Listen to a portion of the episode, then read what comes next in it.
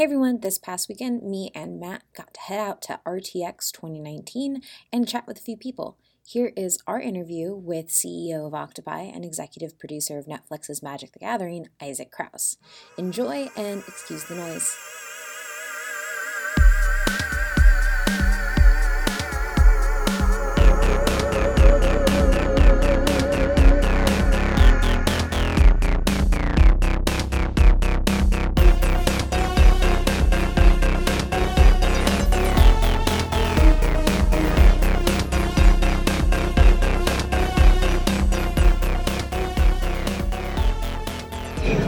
Um, yeah, so say your full name, uh, Sure. your position, how you want to be referenced. Cool. I am Isaac Kraus. I am the CEO of Octopie and the executive producer of Magic the Gathering. That must be amazing to say. It's interesting. Uh, yeah, it, it, it's kind of something I have to kind of like uh, work myself into. Uh, I've been an executive producer on series before. I've kind of been um, the default showrunner in some cases on some shows uh, because of Octopie being a really new company.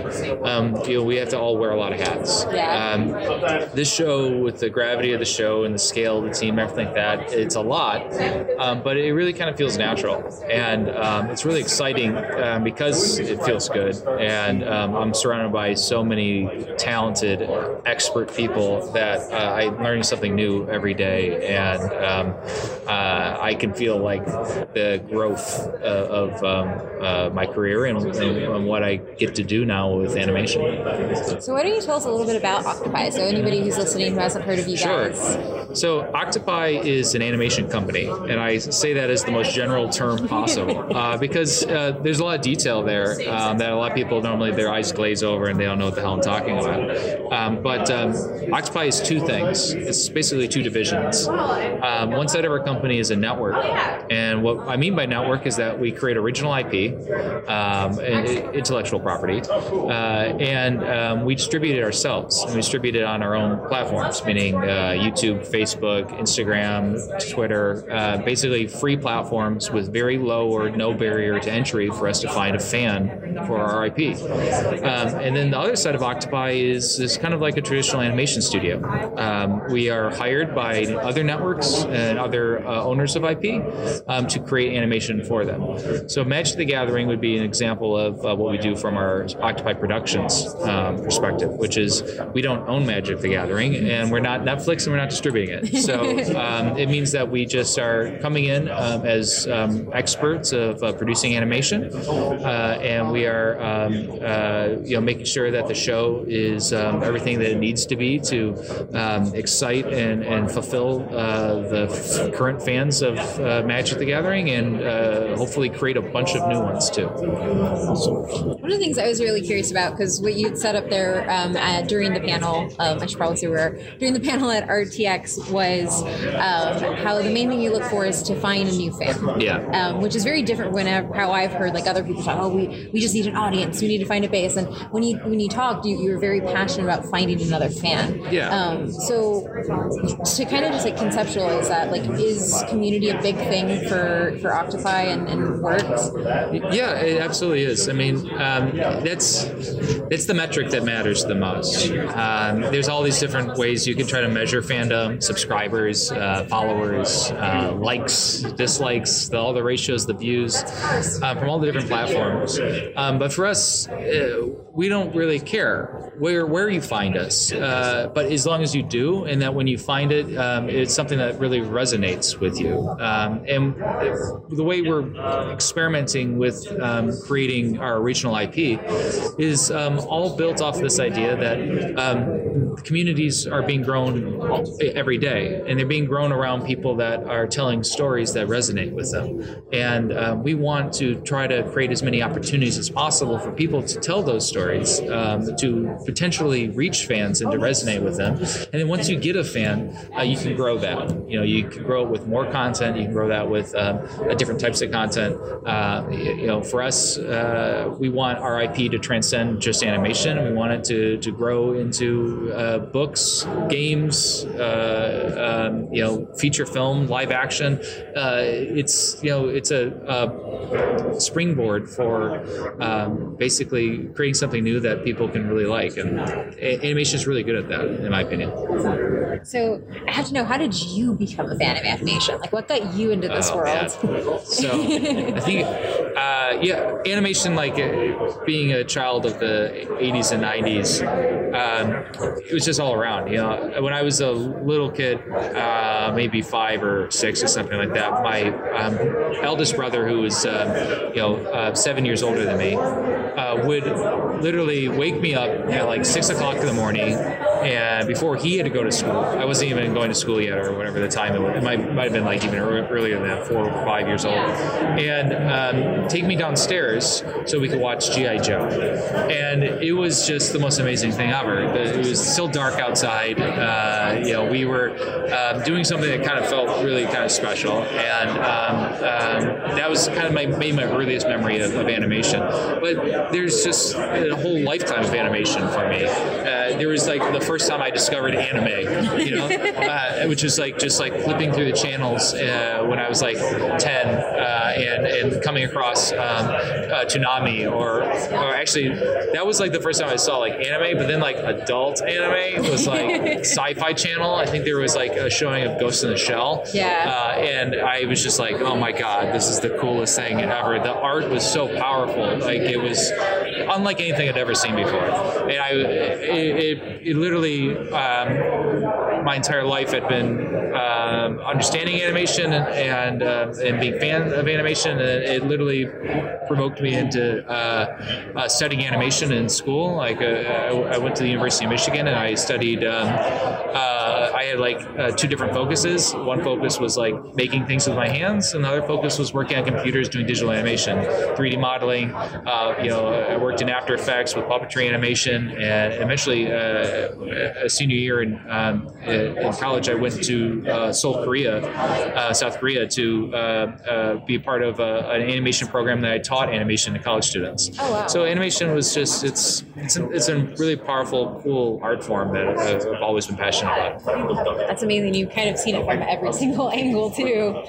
Um, so one of the other things, or one of the things that that kind of leads into is um, during the Octopie panel, like one of the things you talked about, um, and you know the panel talked about was kind of as an individual creator, like getting into animation and like kind of keeping with it. Um, from your perspective, what are some like tips you would give to like a you know a younger animator now that maybe just starting out or doesn't know if they should go into animation? Because um, it, it's kind of it, hearing y'all talk about like the way things have changed is really interesting because like everybody can get stuff on platforms, but now it's harder to get you know get people to see the stuff. And then I know that like some people may be a little defeated before they start. Like how how like what would you say to help them out? Yeah, it's it's that's the thing that I, I've noticed over the last 10 years, maybe even the last five years, uh, that it's become even more difficult to survive off of um, uh, the ad based revenue off of YouTube, yeah. uh, which is still like the primary place to share videos. Um, so I would just suggest uh, keeping that passion alive. You know, like do your day job, um, make enough money so that you can support yourself. But at night, um, instead of uh, sitting around watching like you know uh, ten episodes of uh, Stranger Things, binge watching it. Um, no offense, Netflix. I'm sorry, uh, but I mean, mean, like you know, take a break from the watching and and and, and create something uh, and do it small. It's okay to do it small. Uh, do it for yourself. Tell your own story. Um, so tell something that you that, that gets you out of bed uh, in the morning um, early before you have to go to work to to work on it because you're excited for it. And um, and don't be nitpicky about how it looks um, because that's not really the most important thing with animation is the story you're telling. Uh, you, if you can be really true to yourself and practice the storytelling aspect of that first, um, the the skill sets and everything else will come later. And and it's more rare, and, and the more valuable thing that we look for in Octopie is a good storyteller. And anybody can do that.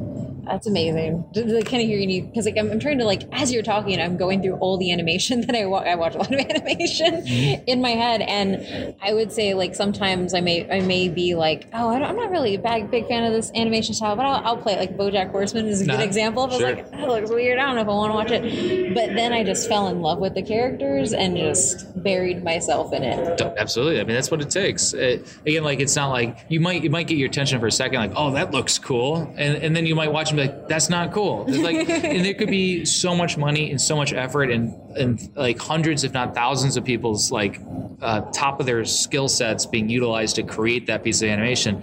But if it's not a story worth telling, then nobody cares. So like, kind of like bringing that into like magic and stuff. Like this is a world that has been around for so long and is so vast, so expansive. Um, what is the? Pro- I mean, I know you can't share any story details, but what is the process of kind of like distilling so much information down into one narrative and in a narrative that like ultimately, like you said, can bring in new fans, but also pays attention to people who have kind of like devoted their lives to the to the game. Oh, absolutely. It, it's it's tough, and I think one thing we can look at is that there's like there's it's a both a good and a bad is that there's no right way to tell this story. It's a massive world, and for us, we're just looking to take um, what we think is going to be an interesting path through it with just a handful of characters and allow you to really live in these characters to make the world real, um, and for you to start caring about the characters and the story and the journey that they're on. And uh, we're looking for a really grounded story, something that can allow people to still relate to these people, even though that they're you know very very magical and from a completely different plane or existence. and and it's um, I mean the the idea of planes themselves is like a humongous idea. We don't want the our story to re- revolve around um, the fact that, that that people go from plane to plane. It's Yeah. I mean it, for us it's really about um, telling a good story first and then a magic story second. Um, and um, and the fact that this is um, the first time that um, people have ever seen this uh, incredibly uh, you know loved IP uh, in um, you know timed story, video format, whatever you want to call it. Um, it, it also means that we have a lot to to like establish. Um, so uh, we could easily be like like exhausted and um, scared of trying to tell all that story at once. And instead of taking that route, we're looking at like let's just tell a really concise human character driven story um, and from there uh, we'll build on it and episode after episode and hopefully season after season we'll continue to live in different parts of the magic world and it will ultimately uh, paint a really massive picture of, of this incredible universe that's been developed by uh, wizards of the coast Um, I know you mentioned in the panel about like you wanted this, like it was going to be scary and I guess like adult themes. Can you kind of like elaborate on that? Sure. you're- um, it was really important for us to um, differentiate um, ourselves from um, uh, kids animation, and um, because uh, we wanted a sophisticated story that uh, is for adults.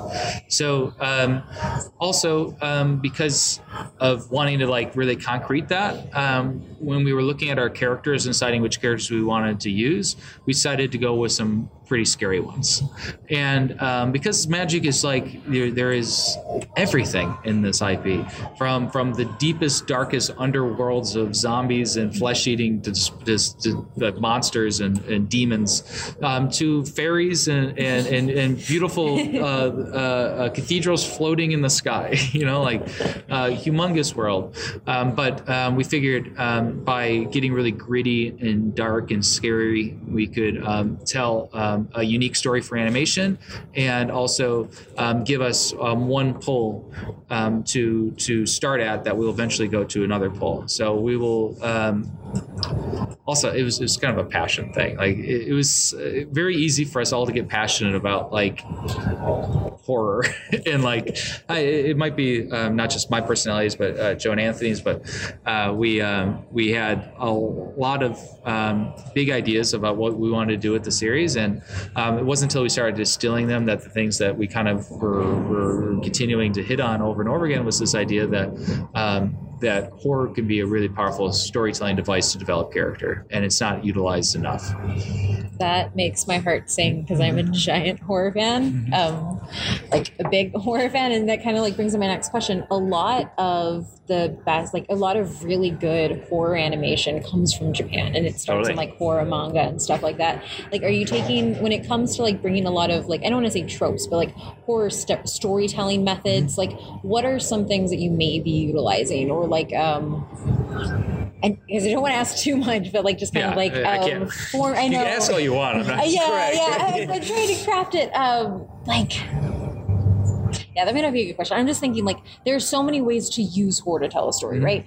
Body horror tells a specific type of story. Yeah. Like um possession tells another type of story. Like what what elements of horror and do you see mesh really well with fantasy in Mm-hmm. both in storytelling mediums because they both have similar but Mm-hmm. very different takes on storytelling Totally. um, and when I think a lot of people think of magic, they think totally of fantasy, Mm. and they don't know how to bridge that. Like, how do you bridge between fantasy and horror?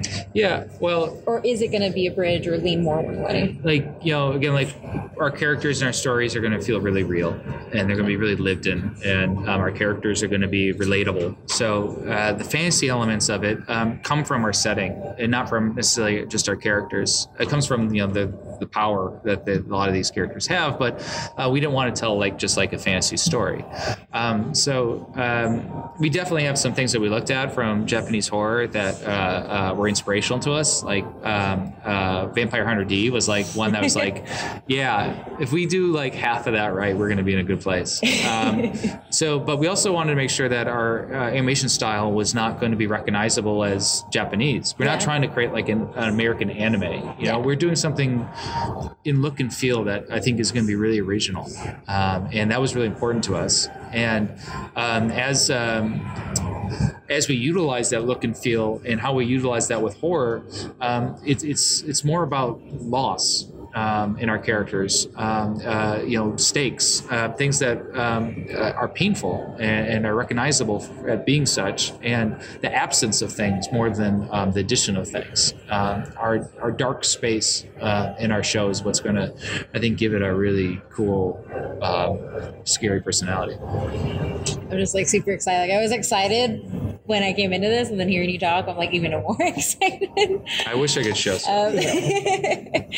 Um, um, yeah, I mean, I guess that's really all I have. I guess one of the things that I am I am interested to know because I know um, in the, in the RTX panel there was a lot of talk of the current state of animation, kind of facilitating this um, more adult, more adult content, more adult driven. Um, but also one of the things that I'm thinking of, Netflix as a platform is now bringing in something that is seen traditionally as more niche in magic and making it essentially mainstream by putting it on it on its platform. Do you feel some of that pressure of like t- of kind of like having it in your hands and bringing it to a mainstream audience? Yeah, for sure. I mean, we it's really important for us that we give um, fans of Magic something that they're going to really, really, really like and enjoy, and, and and it fits within their imaginations of what the lore means for a story to be told with Magic.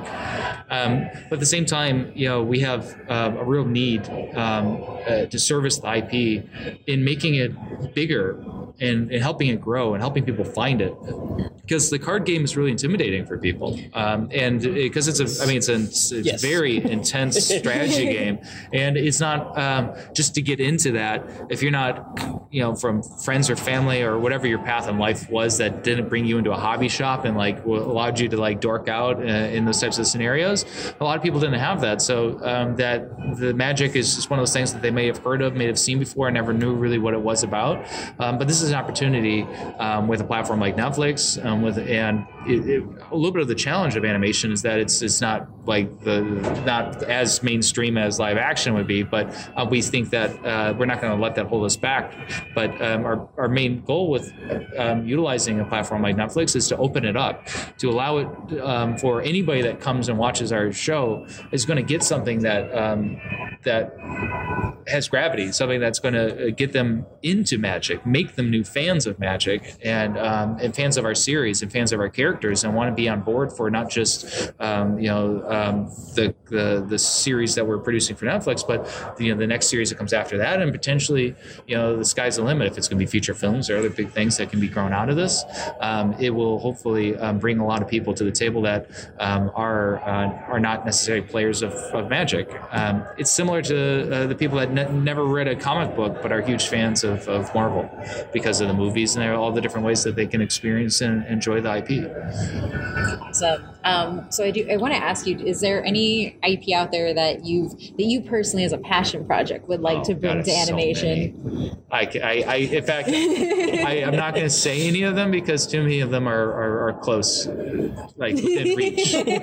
um, but uh, I'll just kind of say it in, in the most general terms. I'm a big video game fan. Like I, I, grew up playing video games. Some of the best stories uh, and ex- story experiences I've ever had have come from video games, and too many of those stories I feel like have not been um, told right with um, uh, other uh, mediums like uh, animation, and it would be um, a, a, it'd be a dream come true to work with some of those IPs uh, in a, an animated storytelling way to expand upon them. Like what I what frustrates me often is that this idea that um, you have to tell the same story over again, yeah. but just in a different medium. For me, I like, I want to reinforce the story that everybody loves in a new way, in a new story, uh, to expand the universe and to to show different sides of characters that, that might have not been so important to the the uh, the stories that uh, made a particular IP famous. Um, so, ancillary supporting content. Um, I think of um, um uh, uh, the uh, the Matrix anime series. Um, as um, the Animatrix as a, a really powerful um, uh, group of content that showed all the different ways that um, that people were uh, experiencing the matrix and breaking out of it or what was happening behind the scenes and um, outside of just the movies. And um, that type of, um, uh, of expansion to the ip i thought was just incredible. And i would like to see more stuff like that. And as our last question um, so our podcast um, our, our, website initially started as our podcast and our podcast's main focus is looking at why pop culture matters. Mm-hmm. Um, so we want to know what piece of pop culture matters the most to you and why? Oh man. I know it's a, I know it's a big question. It's hard for me to answer myself a lot of the time. Culture matters the most to me and why. Well, um, my life is going to be highly focused on Magic the Gathering. so that, um, that is definitely um, a huge piece uh, that matters a lot to me. And um, you know, I it's hard to pick a specific IP for this, um, but I don't know if I can really go wrong with saying Magic right now. Um, I think Magic would be that. It's it's because of I can't. Um, it's because uh, um, magic shows something really unique that's happening. Um, that um, there is a chance for a subculture. Uh, when I say sub, I mean smaller culture uh, of people that are huge fans of something um, that over 25 years um, have have grown that fandom, and that fandom's gotten to the point that now it's like breaking free and breaking to the surface. Versus things like Star Wars or whatnot that started there in the yeah. light and continues to be in the light and has yeah. been for for decades. This is something that grew underneath, and it's become so massive that it can no longer be ignored. And I think that's what's really really powerful about fandoms that um, it can be really niche, and it can be um, something that uh, builds community and friendships and be really big in your life. And um, there's no telling where it's going to end up and going uh, end up as it as it grows. Awesome. Well, thank you so much for mm-hmm. talking with us. This is amazing. Thank you both. Yeah, it was fun uh, fun conversation. Thanks yes. for having me.